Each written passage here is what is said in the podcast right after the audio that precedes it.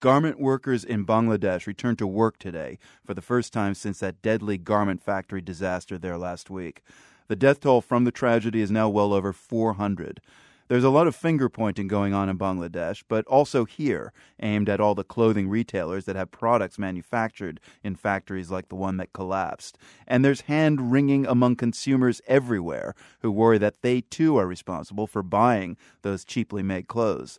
All those issues are showing up in political cartoons, especially those drawn by Bangladeshi cartoonists. The world's Carol Hills is with me. And Carol, let's remind listeners first that all the cartoons you're going to tell us about now can be seen at theworld.org. Now, you spoke with a cartoonist today in Dhaka in Bangladesh. Who'd you speak with? I spoke with Syed Rashad Imam Tanmoy. He just goes by Tanmoy in his cartoons.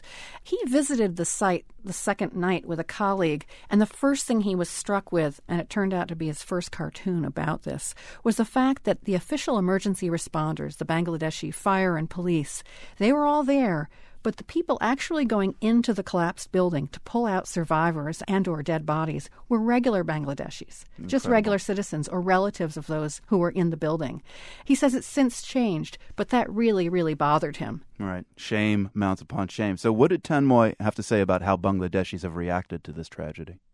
He says it's brought out the worst and the best. Let's start with the worst. He said people have tried to gain political capital. The Home Minister of Bangladesh, he actually said that it may have been members of the opposition party, supporters of the opposition party, who shook the pillars, somehow shook the building and caused this. I mean, it's complete nonsense. But people are trying to get political capital out of it.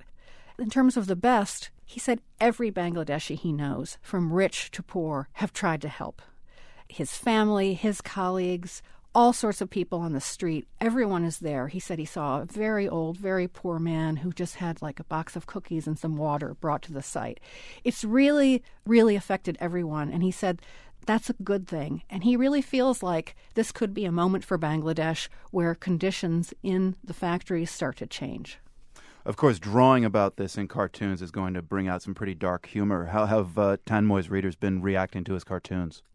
You know, he's gotten a lot of flack from his readers, and he compared notes with other cartoonists, and they're getting the same thing.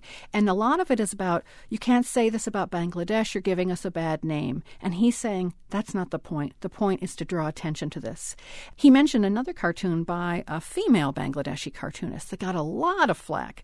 And that one, it's in the slideshow, and it's a close up of a pair of blue jeans. And then there's a tag on it, it says made in Bangladesh, the word price. And next to the word price, there's spattered blood. He also said that he's concerned that all the attention is on the owner of the factory building, that he's been portrayed as the villain. And he said that's a misreading of this issue. He said there's a whole line of people involved in approving land purchases, approving building designs. He said there's a lot of culpability, and it's too easy to focus on just this owner some powerful cartoons from Bangladesh and beyond. Carol's put together a slideshow of those cartoons about the garment factory disaster, including those by Tanmoy, the Bangladeshi she spoke with earlier today. You can see that at theworld.org. Carol, thank you. Thanks, Marco.